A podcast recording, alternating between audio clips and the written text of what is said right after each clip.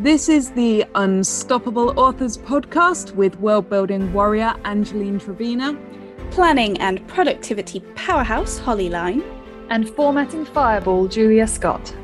Every week, we bring you discussions on the craft of writing, author life and business, and interviews with some of the industry's most unstoppable authors. A writer's life doesn't have to be solitary. We're here to bust that myth, support you on your journey, and encourage you to be unstoppable.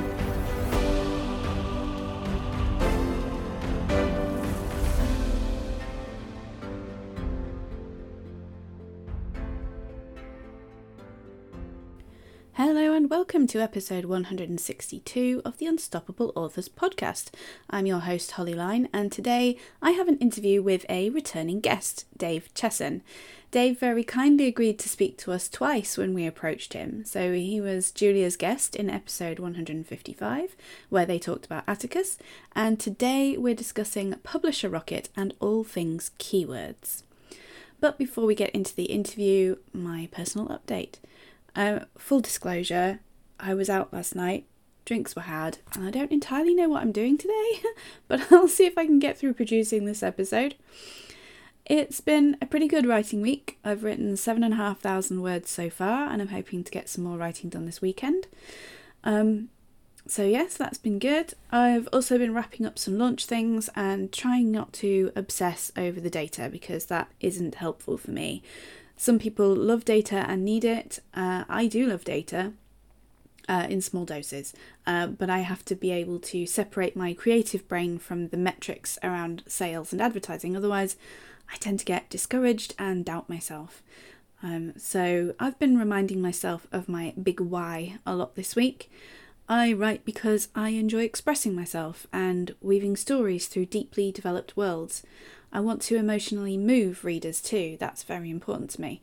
I'd rather have 100 superfans who email me all the time to talk about my books than 100,000 sales of each new book in the first week. I mean, if I had to choose between the two, obviously both would be ideal. so, um, Patreon, no new patrons this week, but a huge thank you to all of our current patrons who sponsor the show. We really appreciate the support, and we have such a laugh at our monthly sessions of sprints and giggles. Patrons get early access to episodes, exclusive access to our off air banter, and the chance to join in with our Sprints and Giggles sessions where we do writing sprints, answer questions, and have a laugh. If you'd like to join in and also support the show, you can do so for just £3 a month at patreon.com forward slash unstoppable authors. So, our question of the week last week was What gem from our marketing topic has inspired you? On Facebook, Edwin said, I can't say any of the information has inspired me beyond what I'm already working on, but the one thing that did stick with me was Sarah Painter pointing out us wide authors need to think in terms of wide for our marketing and research. Too much of the information out there is Amazon only, or at least Amazon first, and everything else is an afterthought. I completely agree, Edwin, and that was my big takeaway from speaking with Sarah. And Matt says, You're all inspiring, which was so sweet. Thank you, Matt. We really appreciate that. So, I just wanted to have a quick word about Instagram. Um, we've really noticed, and I dare say you have too, that Instagram has really gone downhill. It's um, it's been difficult for well since last year really. Um, it's been getting worse and worse but it seems the last few months in particular have seen reach and engagement absolutely tank. It's like a cliff. Um, on my personal account um, i've had a 76% reduction in reach in the last two months. Um, so yeah if you're on instagram please could you hop onto our profile and engage with our posts to try and jumpstart the stalled algorithm? Uh, we really appreciate that and we would love to hear from you. We really want to get lots of answers to our questions of the week. So head on over to Unstoppable Authors on Instagram and drop us a comment, please.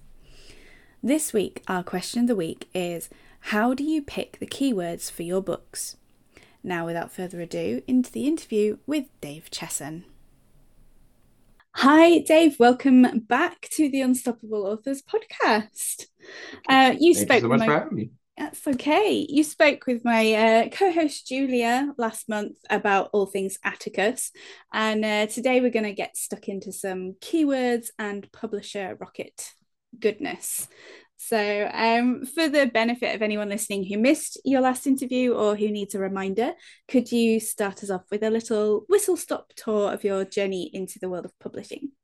Yeah, absolutely. Well, uh, I grew up with uh, dyslexia, and so you kind of go through life kind of thinking that you weren't meant for English, and so you always shy away from it. I became a physics major just to get away from it, but it doesn't mean that your creativity or desire uh, goes away. And but what it does mean is, is that someone like me just could not sit down and write anything they wanted. So when I decided that I really wanted to become an author and I wanted to focus on it, I needed to better understand what kind of things could someone like me write about that there's a hungry market on Amazon for? And so when I started to look at Amazon like it was a source of data, a place where I could learn uh, market trends and kind of find a spot for me, um, that was when things really turned around for me. I started asking questions like, why does Amazon choose to show this book over another? And more importantly, is there something that Amazon shoppers are looking for that they can't find? And if I could just provide that, like that would be awesome. And so, with all of that in mind, I really started to experiment and test. And this was the where I created my website, Kindlepreneur, which is devoted to teaching people about book marketing and understanding Amazon and their search engine and all of those things. But over time, though, I then created Publisher Rocket, a software that was dedicated to helping authors find those right keywords, find those opportunities, learn about the best way to angle their book so that they can get Amazon to show their book more often. Um, and it started off with just that.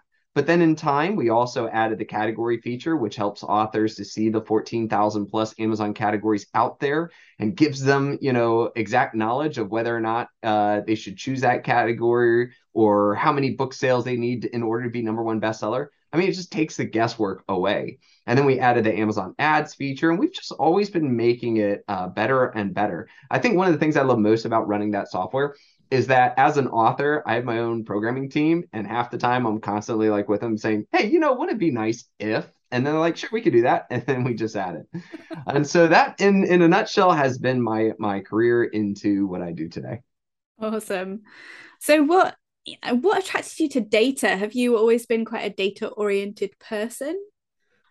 A little bit. Um, I definitely have an engineering background. Uh, I'm very like I like to question things, but I'm also um, I would say a lot more artistic than many. Um, I really am creative. I enjoy the creating something, coming up with mm-hmm. something, tackling a new project. Um, and so really I kind of look at that balance was what's really helped me to be an author, you know, to be a writer and to enjoy the process of, of creating things. But at the same time, wanting to take the time to understand the market around me so that I can get my book into more hands. Mm-hmm. Um, and so this is it's it's been fun to be able to kind of scratch both itches in that respect. And I think that there's a lot of, you know, there are a lot of people out there that maybe uh, just want to do the one thing. But I think that to you can be a writer but to be a true author and have your platform you need to kind of understand both. I would even go as far to say that that's important for people even if they're trying to get published. So if they're going through a large publisher a mass majority of people who go through that process they end up finding that once they sign the deal the publisher leans on them way more than they lean on the publisher to do the marketing. Mm-hmm. um, and so authors have to learn these things. And i would say too is that um, you know having that balance right? Where your your craft you know you're working on your craft as a writer and you're learning about the market itself is just such a good one-two punch that creates the platforms and the careers that we see you know when we look at these prolific authors of today. Mm-hmm. absolutely. So you mentioned the the various tools that are available. Um so let's get stuck into a couple of them and what they are and what they can do. So I guess the big flagship thing is Publisher Rocket. Um, so, do you want to give me a bit more information about what that is and how authors can use it?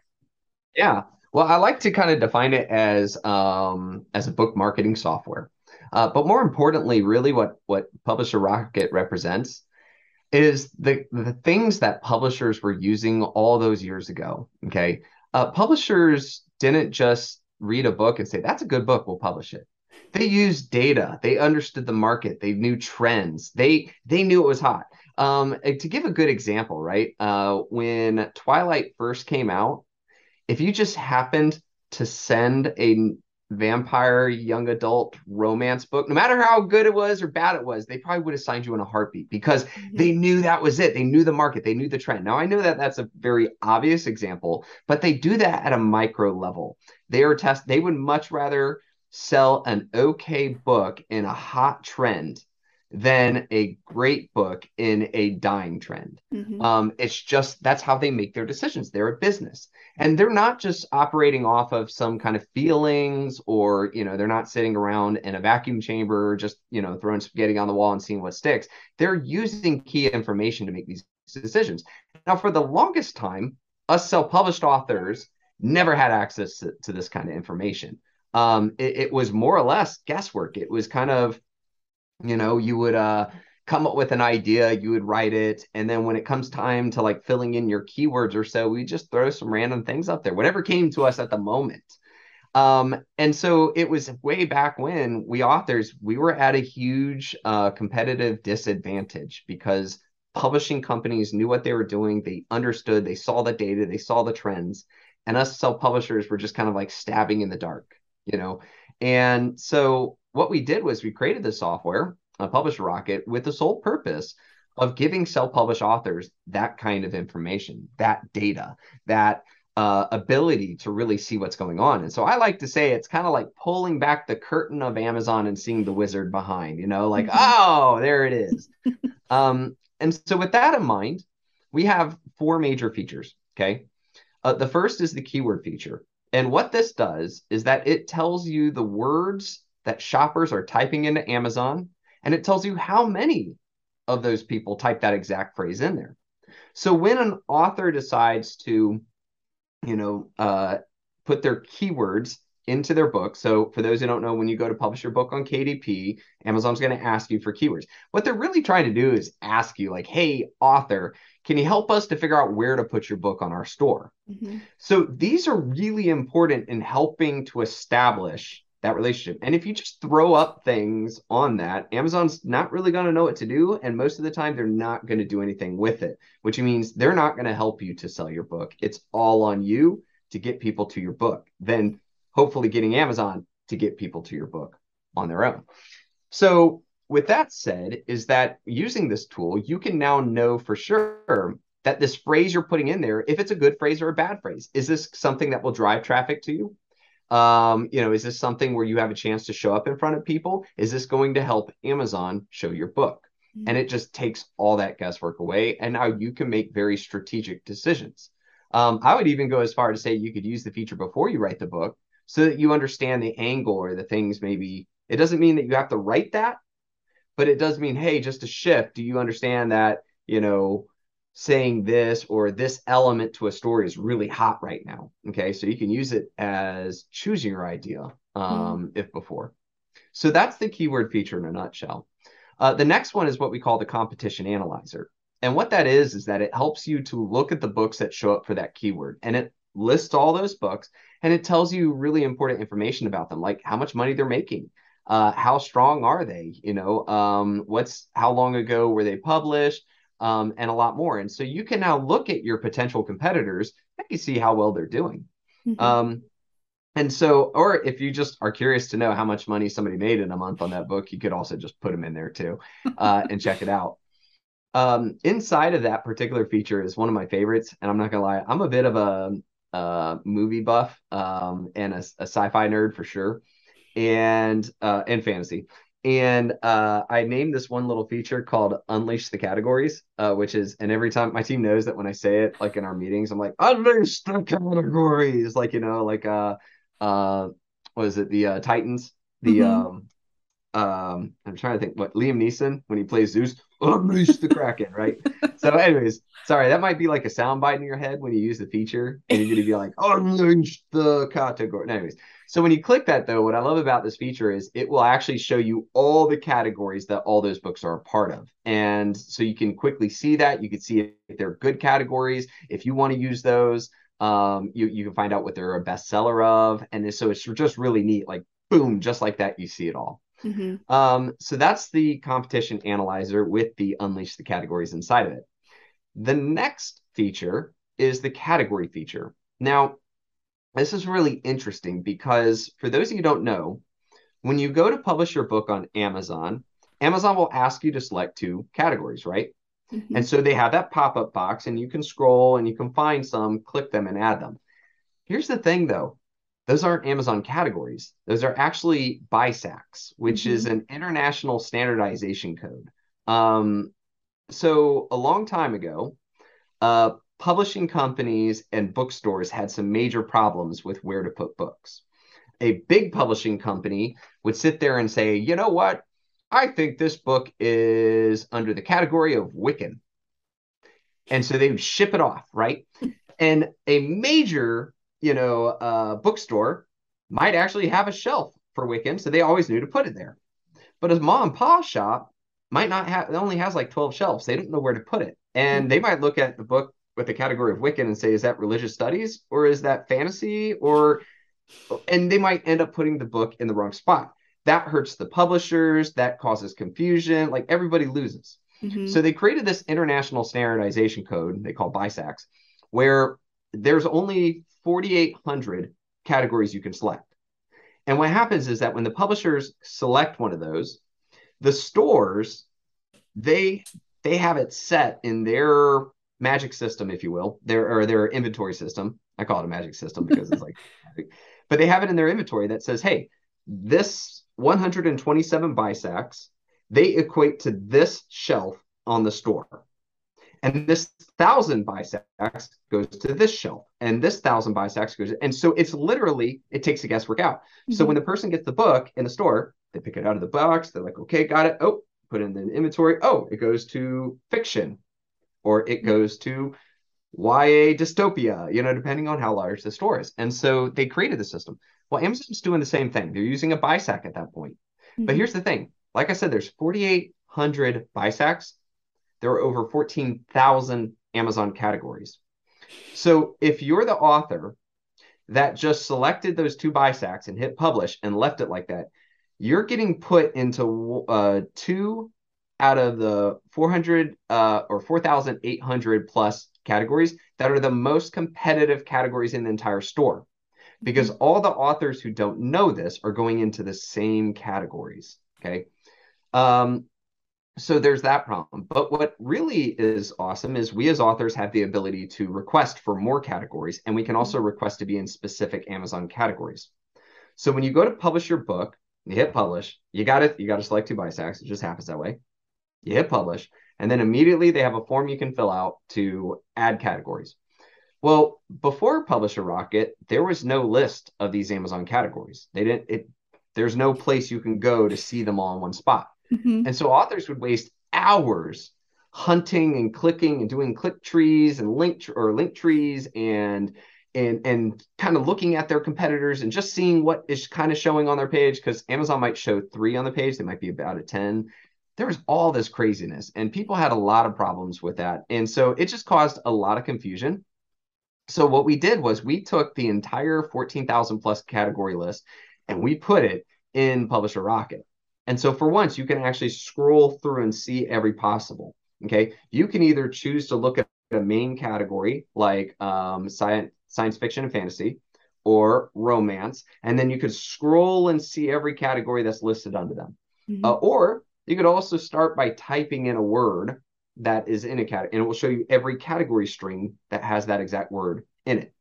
Um, this is really cool because Amazon hides a lot of really good categories in other main categories. It's funny, but you will find like sci-fi military in five major categories other than science fiction and fantasy. You'll mm-hmm. find it in literary fiction. You'll find it in YA. You'll find this is a weird one. You'll find it in nonfiction, uh, which is like the weirdest thing ever um, and and there's a couple more that you can find it in and so it's seeing that it's discovering these categories in you know a different main category that most people don't see where you can find a really good opportunity that most people don't know about mm-hmm. another great thing about the category feature too is when you see all these categories you can also look to see how many books that day you need to sell in order to be the new number one bestseller these can be crazy. Like one science fiction or one sci-fi military category might require 280 books sold that day in order to be number one. But the other science fiction uh, or sci-fi military might only be 60, mm. right? That's a huge difference. That's the difference between some, you know, having the bestseller tag and getting seen uh, and getting in front of more sci-fi military shoppers than having none of those things. Um, mm. And so it takes the guesswork out where authors can now make a very strong strategic decision, then waste a whole bunch of hours and hope maybe they got a couple, you know, put in there. So that was the big push with uh, with the category feature. And by the way, just this week, we also released a new update that it will tell you the percent of the top selling books that are in KU and the percent of the top selling books that are in uh, that are backed by a major publisher in that category. So now you can be like, okay, well, 72% of the top selling books in this category are enrolled in KU. Or, oh boy, only 12% of books in this category are backed by a big publisher. Like, so again, it's just giving authors some really good data to make that better decision instead of, like I said, stabbing in the dark. Mm. And so that's the third feature. And the fourth and final one is the Amazon ads or AMS ads. And this is when it comes to creating proper Amazon ads, um, it's it's a bummer. I really wish that that Amazon like okay, let me put it this way. If Amazon reps, if you're listening, you can find my number, okay? If they brought me in as a consultant, I swear I could fix them in a heartbeat and I could make it really good for everybody. But mm-hmm. and all I would do is I'd copy Google. Mm. Google Ads has this marked. In Google Ads, I can strategically work it to make it that my advertisement will show up for that word, you know, and that particular word. And it can be a very strong cost based analysis. I can look and say, here's the thing in Amazon, it doesn't work that way. In Amazon ads, you could identify five words that you're like, oh my goodness, Amazon, I would pay you anything. I don't care per cost per click. I don't care. Just show me number one for these. Mm-hmm. And you could put some crazy like cost per click, like hundred dollars per click or whatever, right? And they still won't show you. Mm. Or maybe they do. It, like you can't control it. It's mm. not a strong one-to-one situation. So what ends up happening is, and this is really quickening the discussion into one soundbite, if you will, uh, is that authors find that they really have to hunt for lots of phrases. They have to give Amazon lots of opportunities to show in order to get enough momentum. Okay. If you just choose 5, 10, 15, 20 words that, you know that you came up with, it will probably not even you'll have no impressions, which means no one will see it. Uh, or maybe you get lucky, maybe one of them does. Instead, people are doing like 100, 200, 300. Mm-hmm. So we created a feature uh, that helps to generate those hundreds of keywords uh, with a couple of clicks of buttons to help progress the process. And if anybody listening isn't as well versed in ads or doesn't know what we're talking about or they've been interested, I have a full uh, two hour free video course um, that teaches how to do Amazon ads, and anybody can find it at AMS, uh, amscourse.com. Um, and then you can kind of see what this process looks like, how you can set them up.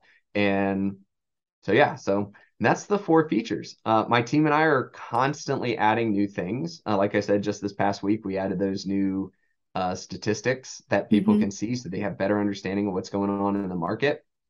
Um, we have a, I have a really fun feature that I've been working on for a year and a half uh, that I think will be coming out within January.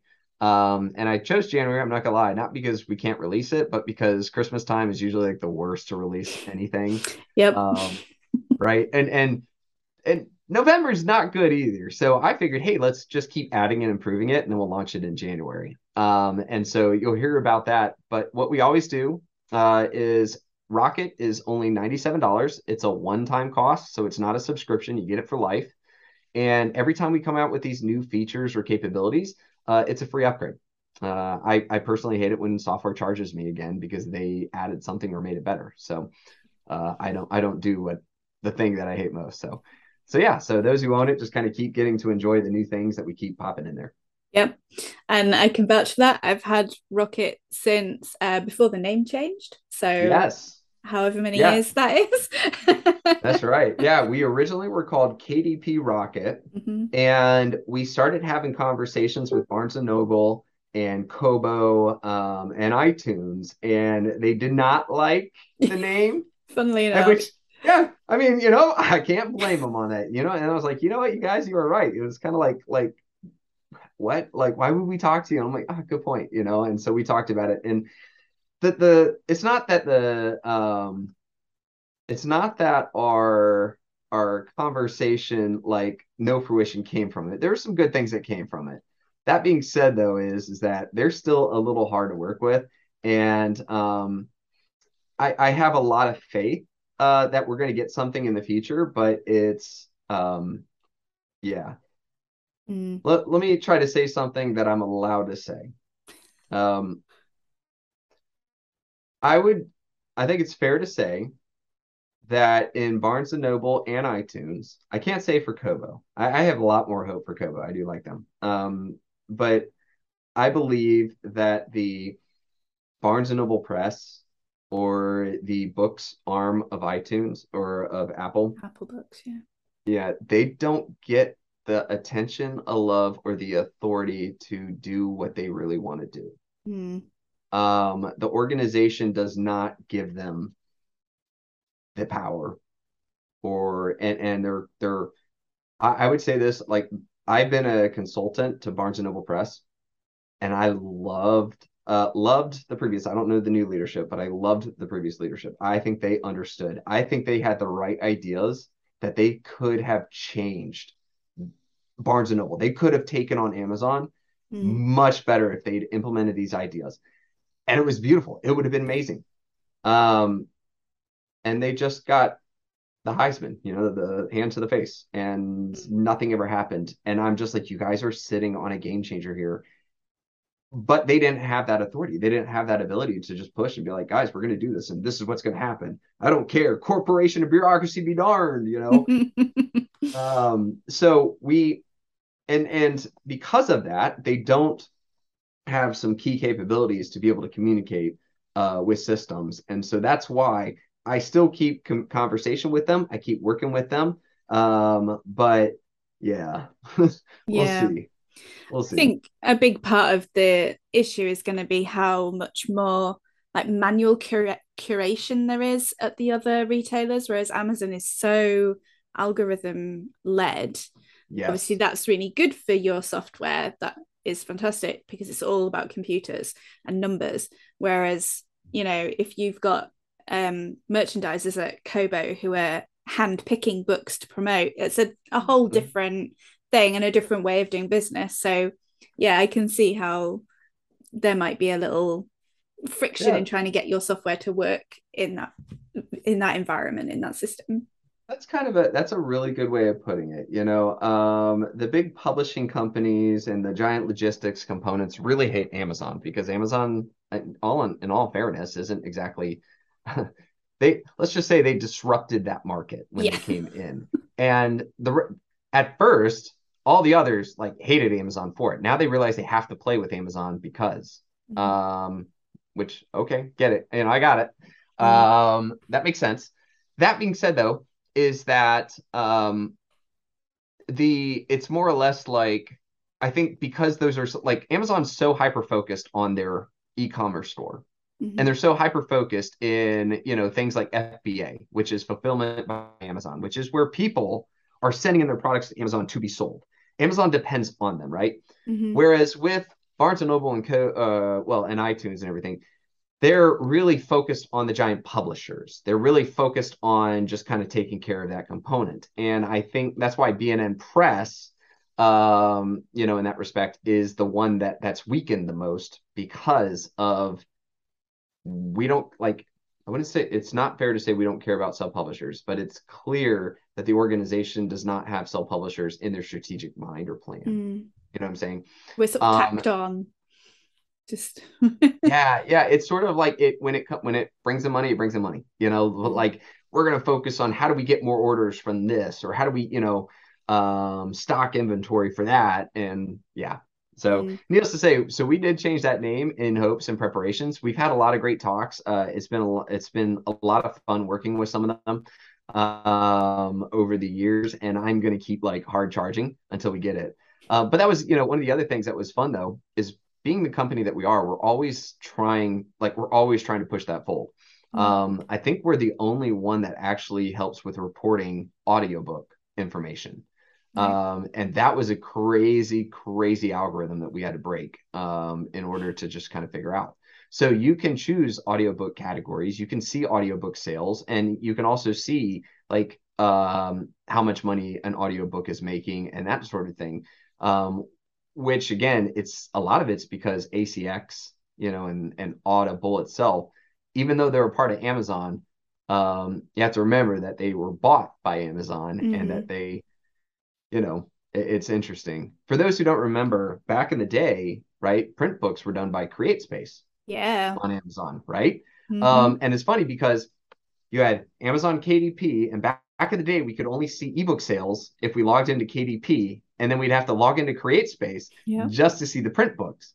well, that was because CreateSpace was a different company that got bought, and so they handled that. And then it wasn't until Amazon got rid of CreateSpace and then brought it in into KDP as one unit that a lot of great things happened for us authors. I would love to see Amazon do that same move with ACX Mm. And bring it in where it's all in one spot. I can upload my audiobook, my print book, ebook all in one spot, and then I get all the detailed information. And I and so my team and I are like waiting for that moment because that I think would just help to explode that component as well. Mm. So, Absolutely. like I said, it's so much fun being an author and having programmers. Okay, so um, where do you like draw your sources of data from? You- Do you have an in at Amazon, or is it all done from like speculation? Like, how do you know the information? Boy, there's actually a lot of ways that we do it. Um, the first is from Amazon itself. Um, we've created systems that constantly monitor stuff on the Amazon store and pull that information. So that's one big source.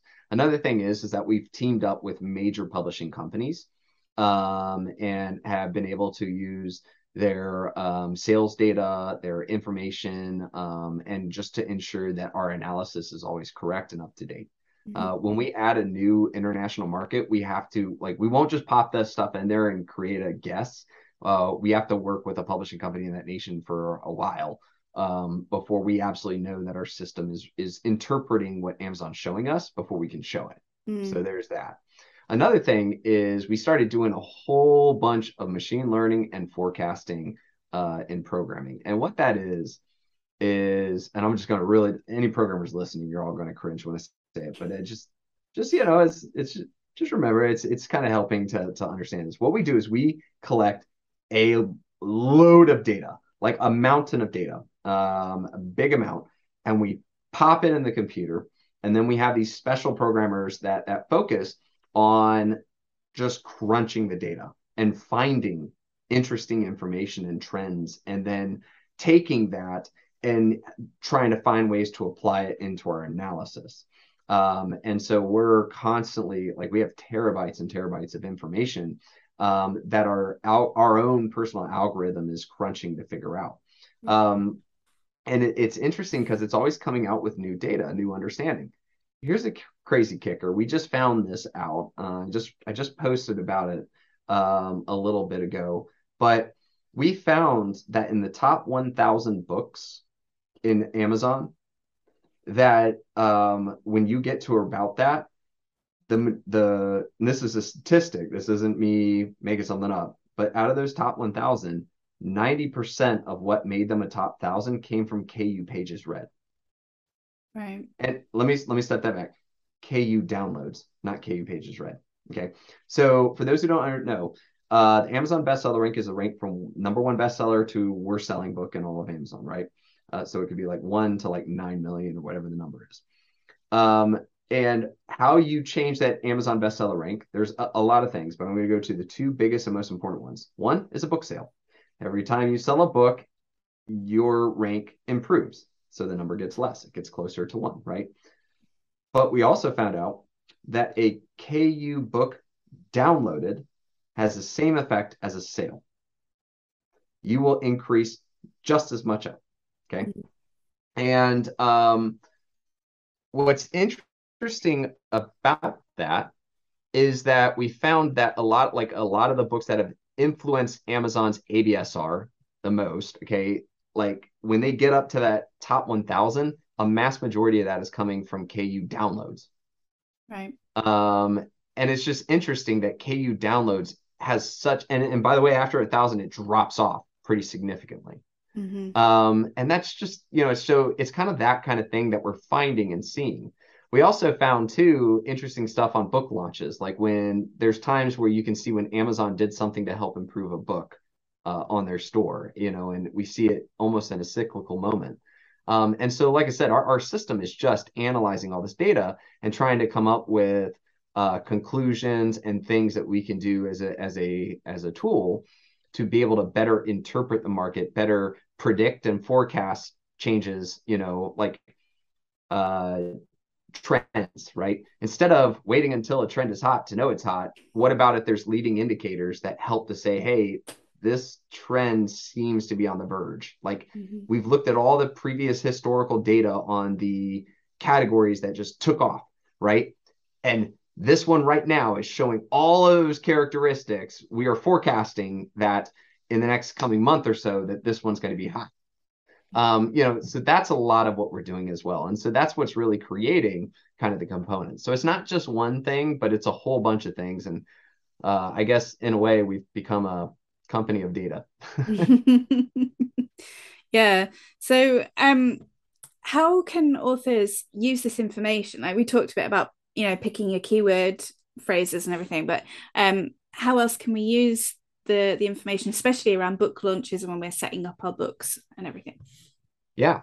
Well, when you go to launch your book, like like we said, keywords is going to be huge. The keywords you put in there is your first, you know, step in the door into the Amazon uh, store. And when you launch your book, it's we also found in our research that Amazon gives new books preferential treatment. Mm-hmm. At that moment when you launch, they're going to show you more often than after the fact. And so you need that opportunity to really show them, hey, I'm a great book to show because when you show me, you make more money, right? Because Amazon's in the business of making more money. Mm-hmm. So knowing those is going to give you the best, you know, uh, it's going to start it off on the right foot. Okay. Uh, the second thing is is that you know making sure that you get your categories. So like if you're in a bunch of categories where on your launch you can hit bestseller status, which there's a lot of opportunity out there, um, you then get that bestseller tag.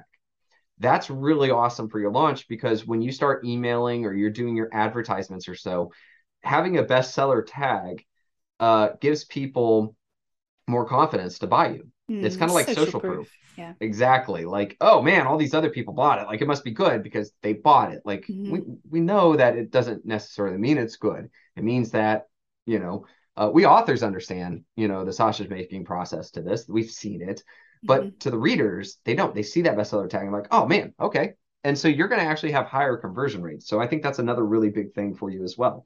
Mm-hmm. Um, there's a bunch of other things that you can use the data for. Like, for example, you can look at the categories and start to make a decision on whether or not you want to enter into KU or not. Mm-hmm. Um, you know, if you're seeing that the categories you're choosing, they're predominantly like mass majority are in KU and KU books get a competitive advantage. I mean, it comes down to you. Um, you know, maybe like for me, I'm not in KU. I'm just not. It's just, but my step, by the way, my my process for choosing whether you're KU or not, step one is comes down to your preference. Like, what do you like? Do you like to go wide? Do you not like to be tied down to Amazon? You know, it comes down to your preference. And so at step one is where I made my decision. Um, but step two is then start to look at, okay, well, if I choose to be in KU, understand that, you know, is that a good thing or a bad thing? Or vice versa. Mm-hmm. Hey, my entire category is full of people in KU. If I really want to succeed in Amazon, you know, you might want to consider KU. Or you could say, well, all the good books are, you know, or all these powerful books are in KU. That means they're not in the other markets. But you could start to use this information to help better your decision on whether you enter KU or don't, better understand who you're facing, how strong they are. Um, it also helps you to look at the books that are successful, you know, and find out more information about them and understand what they're doing better. Mm-hmm. Uh, I think that could be a really powerful one-two punch on your uh, launches as well. Mm-hmm. Yeah. Um, okay, so we've talked about the other um, retailers, and you are wide, I am a wide author. Um, so is there a way we can use the data from Publisher Rocket to help with wide sales? Yeah. So one of the things um, that I like to tell people is that when it comes to um, when it comes to uh, wide, so right now we do not have um, we do not have the the data on the other markets, right? Because they're they're just not giving uh, what's necessary to be able to pull and understand them better. Uh, that being said, though, is that when we've had some particular it, one-on-one um, meetings with these companies, and we've looked and we've been able to physically look and see what's going on. Um, truth be told, is that like when people are trying to choose their keywords for the other markets, I'm like, hey, I know it says Amazon and take that with a grain of salt, but it's usually proportionally correct. Mm-hmm. So if somebody's going to Amazon and typing in this phrase like Victorian second chance romance, okay, and it says a thousand searches per month, and this other phrase is, you know, medieval Victorian uh, or medieval second chance romance, and it's only 200 searches per month. You could say proportionally it's about the same on Barnes and Noble. Mm-hmm. It, the numbers might be different, but clearly Victorian second chance romance has a lot more searches than that of medieval. Okay. Um, or you know, you're trying to find the best way to angle a book. And so you can use that data that we're deriving from Amazon to make better decisions about your keywords uh, for the other markets as well. Mm-hmm. Um, and also too, and there's I would say that there's only a couple of percentage of particular situations where that might not be true. Okay. Um, that's because some of the demographics are a little different between the readers of, say, Barnes and Noble and the readers of Kobo and the readers of iTunes, you know, iBooks or Apple Books and the readers of Amazon. Mm-hmm. Amazon's just about everybody, but there are certain demographics that that might fit well, and so there's certain genres or subject mm-hmm. matters that fit much better, you know, with the Barnes and Noble crowd. And so you might see a subtle difference, but you can still use that information for it. Now, with regards to the other markets, they all use BISACs as well. Yeah. So if you are choosing, you know, the categories for your B&N Press, you could choose the BISACs. Um, and sadly, there's not not much more that you can go from there. Uh, that's just more of a logistical choice, and you're moving on. Mm-hmm. That's one of those areas too that I wish uh, these companies would adopt a little bit better. Mm-hmm. Um, as authors have seen, categories and category placement can make a huge difference. Um, and for those of you who don't know, Amazon's playing around with their categories right now, and a lot of authors are losing it mm-hmm. um, because they were doing so well and they were making sales, and then all of a sudden Amazon's decided to start showing only for 3 mm. Like you can only rank for three. You can be in ten, but you can only rank for three. Which three they choose, who knows? Mm. Um, and a lot of authors have seen their sales drop because of that, mm. um, not increase. And I think I think and by the way, for anybody listening, I think that it's a glitch. Amazon's saying they're doing this or they're testing it, but right now in this moment, Amazon has a lot of bugs mm-hmm. that have been either acknowledged by them uh, or have been consistent to the point that there's no way that this is a decision on their point. Um, and I, I just don't think it's a coincidence that the same thing is happening when all these other bugs are happening as well. Mm. Mm, interesting. But it's another argument for not having all your eggs in one basket, right? Yep. I agree. Yeah. I agree. yep. I it's personally I'm not gonna lie, mine is just principle. I, mm-hmm. I don't like some company like don't get me wrong, I like Amazon and I appreciate them. They they really helped me to be able to get out of the military uh, mm-hmm. and be full time at home with my kids. Um, so I appreciate them. Uh, but that being said, though, is the I just don't like the somebody's gonna put me on the record on this, but I just don't like the KU program.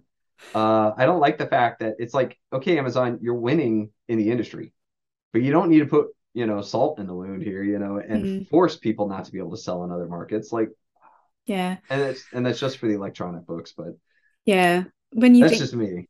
yeah, no, I agree. Um, and when you have other people like Kobo who have a subscription program, but they don't demand exclusivity, it's like you know, there's no real reason for exclusivity except to make Amazon more money. It's not mm-hmm. really about us making money. It's right. about them. yep, exactly. And, and so I I I choose out of principle. Um, it's funny as people are always shocked because you know my main website is called Kindlepreneur, and yet yeah. I'm like, yeah, I'm not doing wide or KU, I'm doing wide. Um, you know, but it is what it is. yep. Okay, so for some authors, metadata and the whole setup process is quite daunting. Uh, so, what would you say to an anxious author who feels overwhelmed by this aspect of publishing? That is uh, a great question. I, I, always tell people, honestly, um, it's kind of like eating an elephant one bite at a time. Um, more importantly, though, one of my biggest recommendations to authors is that I know we focus always on finishing the book, and that's super important. But what I find is the case where a lot of, especially new authors, just really come out of the gates and stumble is that when they go to publish their book, they rush right through the process um because yeah technically you could publish a book in three minutes or less you know like you could just throw it out there and put some things in it um but like i tell people all the time like man i i years ago before amazon ads i did i underestimated the power of a book description. I thought yeah sure i mean make it good whatever you know like i mean duh. But then i saw how small changes can dramatically increase your conversion rates. Mm-hmm. um and so a lot of people let's face it, uh, we can write a hundred thousand word book, but when it comes to writing a concise, you know, four hundred word book description or three hundred word book description, I mean, we just fall flat on our faces. Mm-hmm. And what's even worse is a lot of authors get to that. They hate the step. Oh, you know, like, and then they just dread sets in. They, they, yep. And then they just flop something up there and hit publish. And I'm like, no, no, no, no. Uh, truth be told, is I actually start working on that as soon as I can. Um, you know, it's it's interesting because the um, it's really interesting because like the moment that I start writing a book is the moment that I start testing the my my uh um my book description. So like when you go to a party, right? Uh, you know, people are like, "Oh, you're an author." Yeah yeah, my latest book is, you know, is such and such, you know, and most of the time they're like, oh, what's it about, you know? Mm-hmm. And that's when I start testing. So, and let's face it, if you're at a party, you're like, well, so it's like about this girl and she's all like, um, you know, she's like the nerd and boys pick on her. Uh, you, know, you're probably losing them, right? Yeah. But, you know, you drop, you do a mic drop moment, which, you know, I always like the hook, you know, the top part. Uh, she might be a nerd, you know, but she'll she'll slit your throat, you know, or something like like wait, what? Like, yeah. So don't underestimate my character, you know, like uh, you see what I'm saying? Like these things, mm-hmm. I don't care if you don't like that kind of book. All of a sudden you're like, whoa, wait, what? Tell me more. Wait, finish that. You can't you can't stop at that moment, right? and so as you start developing this and you work on it and you craft it, it's kind of like that that that you know, it's like that joke that you told once at a party and everybody kind of laughed and then the next time you said it, you, you made it better and better and better. You know, mm-hmm. or that story, that funny story, and it just gets better in time. Mm-hmm. That's what our book description should be. You mm-hmm. know, and so we should be prepared for it. We should be ready for the moment we go to publish. Same thing with the keywords. Mm-hmm. I think that the keyword should not be the thing you do at that moment. Tell you the truth, I actually use my keywords in working with my book cover designer. Mm-hmm. And I do that because I tell them, hey, as a heads up, uh, these are generally going to be the phrases that people type into Amazon when they're looking for my book. Mm-hmm. Now, think about that as you start designing this. Like, clearly, you know, epic dragon fantasy. Like, I better have an epic dragon. Like, you know, like, like, because if if the dragons are missing, that's a problem. Yeah. But even more so is I was working with a particular author, and we discovered that uh, one of the particular phrases that that was huge, that would be big for her, was a time period and it was gas lamp. I didn't know this, but gas lamp is apparently this time period in like uh metropolis time period where they had gas lamps, mm-hmm. right? And so in that case, the designer added gas lamps in the background, right? Because it was just a dark wall that that at that point key is is that if I'm looking at the cover, I never would have figured out the general time period. Mm. I could maybe kind of guess it based off of the clothes the person was wearing. But but when we put the gas lamps on there, it immediately clicked on exactly what time period it is, which connected better with her readers and mm-hmm. was a great one two punch. So now, not only when you type in gas lamp, you know, and the rest of the particular phrase that was hers, um, you see a cover that truly says, yes, this is that time period. Yes, this is that kind of character. Yes, this is that kind of book. Mm-hmm. And that mm-hmm. symbiotic relationship just flows perfectly. The shopper types it into Amazon, clicks search, sees a cover that makes him feel good about that, clicks, reads a book description that's mic drop. That's a sale. Mm-hmm. Whereas you have a cover that looks nice, you have a keyword that you know, and you have a book description you threw together, it's disjointed. You'll still do better than others because you will get seen, but you won't do as good because your funnel, you know, isn't as smooth and together. And I think that that's one of the biggest thing is so do not save your metadata or do not like uh, do that at the moment of publishing. Let that be a part of your process. Let that be a mm-hmm. part of your um, writing. As a matter of fact, when I when back when I was really cranking out books, I used to set my Friday writing time to working on my book description. Hmm. And also, like, you know, like that was when I was also doing my tactic where I was looking at book covers of other books that fit my keywords that, and I would ask myself, what is it about that book cover I like? And I would write notes. And so I spent that time building out the idea of what my cover should embody, building up the keyword phrases, you know, building up that book description and ensuring that they all just really fit together. Mm-hmm. Um, so that the moment that I was ready to publish, I was ready. And I didn't just have to like cram it in there at the last minute. Mm, nice. Okay. Um, so I just want to dig a little bit more into the keyword spaces on KDP because I think this is a place where a lot of authors go wrong. And I know certainly my first book, you know, it was one word per section.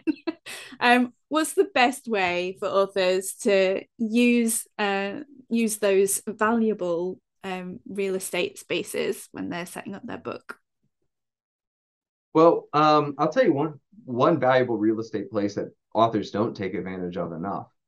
I think it's the editorial review section. Mm.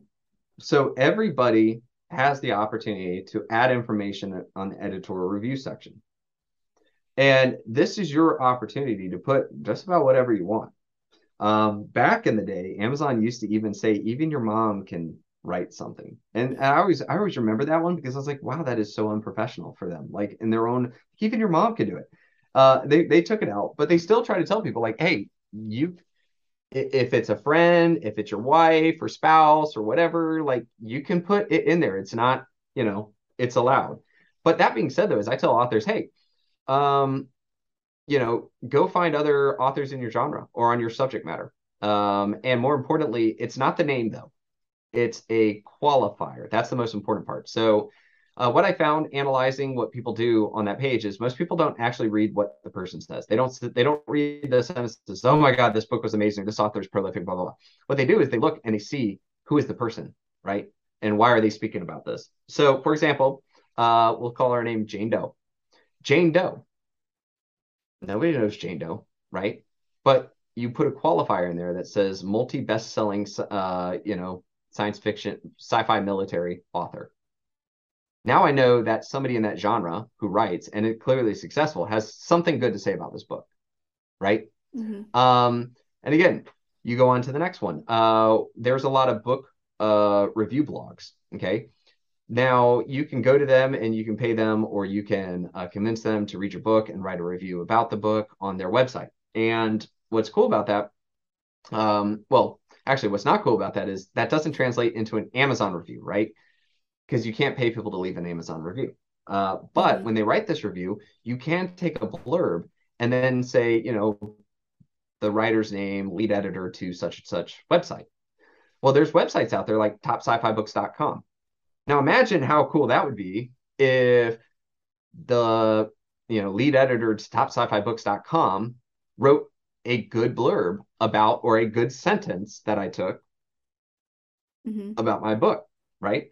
Um, that just speaks volumes. So you don't have to be this famous award-winning giant author or so. What, what you do is you reach out to people in your network, your genre. You ask if uh, they would be willing to do such a thing. You can create that uh, editorial review section. Try to get six to seven, um, and that's enough for the for this for the shopper to see it, stop and look, and and validate that, oh, yes, big names in this industry, you know, because of the qualifiers, Mm. uh, have good things to say about this book. So they feel more confident about the book, right? Mm. Because professionals said said something about it.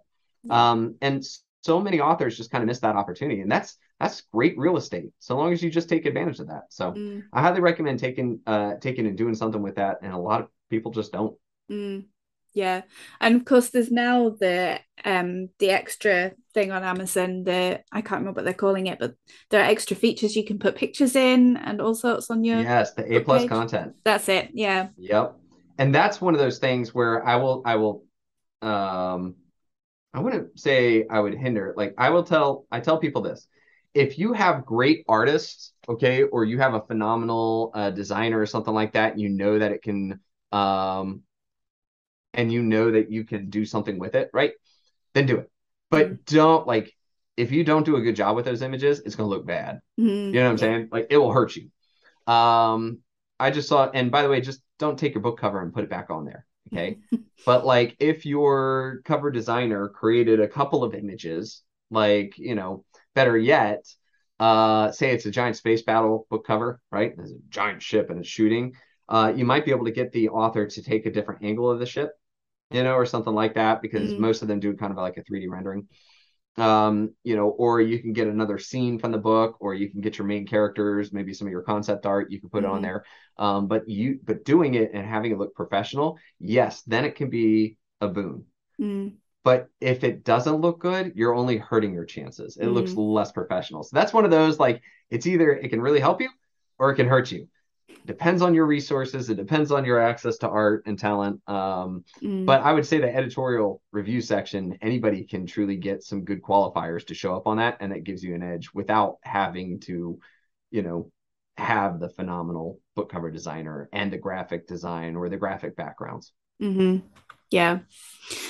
Okay, so to kind of wrap up, what would be your sort of top tips, uh, particularly for newer authors who or authors who are just starting to take it more seriously, um, for using the data from your software from Publisher Rocket in their um, setup? What's your your your top tip or top two tips? Top two tips. Um, all right, first and foremost, one tip I love is that when you're doing your keyword research, um, think about integrating those keywords into your book description. Mhm. not because you're gaming the system. That's not what I'm pushing. Um, but what I mean by this is that remember that your keywords are the words your shopper uses to describe the book or the pain or the solution, whatever it is that they're looking for. If they're in nonfiction, they're looking for, you know, they're describing their pain, they're describing the solution they want, or they're describing who they are and why they're here. Mhm. In fiction, they're describing the character book, the, you know, and all those things. So when you do that research and you find these words that they are using, there's no better marketing tactic than using the customer's own words, right? Mhm. So don't just think about them as the keywords you fill in your keyword box. Also think about how they can, uh, you know, bolster or beef up your book description. Um, and I'm sorry, I really hit on the sci-fi part, but I'm going to keep with that one just because. Um, if I wrote a book description that was like, um, in a time where humans are fighting uh, an alien race, uh, the battle in space, um, you know, happens day and night. Okay, now I'm going to take that phrase, and again, this is just right off the cuff, so please don't, you know, knock me for this. But you know, in a decimated land or in the decimated wasteland of Earth, uh, the war has only just begun in the interstellar, you know, galaxies between the battle cruisers, the humans, and others. Notice that technically the structure that I used is about right, but I started to heighten uh, the words by using very science fiction words: battle cruiser, intergalactic, uh, you know, decimated, uh, you know, smoldering Earth, um, you know, and I could have done a lot more to make it feel truly like a sci-fi military, right? Mm-hmm. There are phrases and words that truly connect, like battle cruiser. That word has only two meanings, really. Either A, it's a it's a World War II history book, or B, it's a sci-fi, you know, intergalactic space battle. Mm. Because uh, thanks to a video game, battle cruiser became a prominent name for a U.S. or for a uh, Earth, you know, Mhm. spaceship, right? But we learned this from our keyword research. We're like, oh, okay, so now it becomes something more.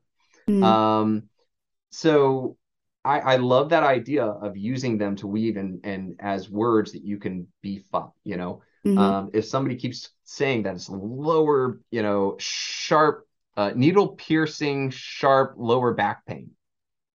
Instead of just saying, Do you have pain in your back? Say, Does it feel like there's a needle sticking in your lower back? Mhm. Right.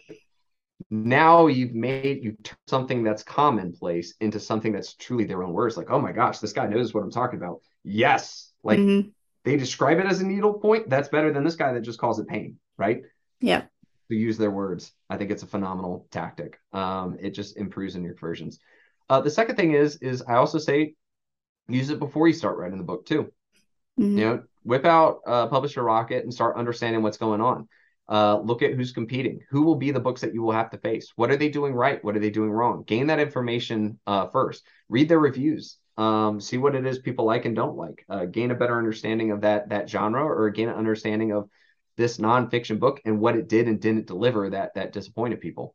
Mhm. Uh, a great example of this was we were uh, I was working with an author a long time ago that wrote a book uh, called How to Sell Art, and uh, we started an- before they started writing it. We started analyzing the book itself, uh, like the other books out there, the competition, and we realized that so many reviews were ticked off because they only focused on the traditional way of selling art and nobody talked about how to sell art online. And that was such a huge word. Mm. So clearly that had to be incorporated at least in the subtitle, Mhm. right? To let people know, oh, we talk about online. But also the particular author had not even thought about online. They were thinking like every other person, which was just traditional. Mm. And so immediately had to add a section to the book to help cover something that nobody else was delivering. And the voices, the people, the merchant, the, the, the customers were craving. Mm. So check that, use your, you know, do this research beforehand. You'll find the keyword phrase, how to sell art online was huge. It actually is is search more than how to sell art. Mm. Go figure. And that author could have just been, I, let's put it this way, they were a lot more successful, uh, not just financially, not just hitting their metrics, and not, um, but also making their readers happier Yeah. because they did that research before and not after. Mm. Yeah. Excellent. Okay, so where can our listeners find out more about Publisher Rocket and you and everything that you do? Yeah, well, you can find Publisher Rocket at publisherrocket.com. Um, otherwise, I'm at kindlepreneur.com and you can scroll down to the bottom. I've got a contact page. Hit me up if there's any questions you have uh, that I didn't answer or or if there's anything that's on your mind. Excellent. Now, this isn't your first rodeo on the Unstoppable Authors podcast, so you know how we finish things off here. I'm going to ask you a would you rather question. Sounds good. Okay, so would you rather give up use of the internet or give up all movies, television, and books?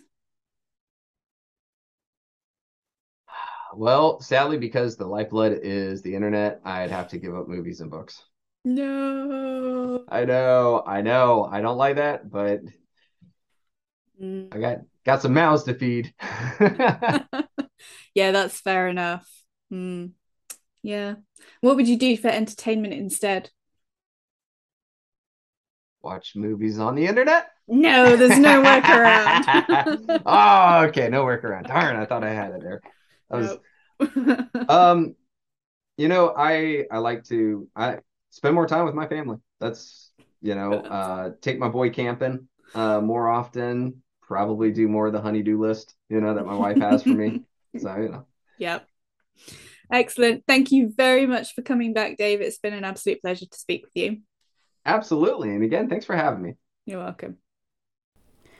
I hope you found this interview helpful and inspiring. Don't forget to answer our question of the week. How do you pick the keywords for your books? Let us know over on Instagram or in our Facebook group.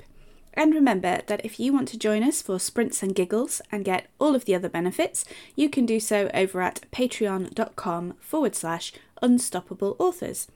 And don't forget to share the podcast online and tag us on social media. We're on Instagram, Facebook, and Twitter. Just search for Unstoppable Authors.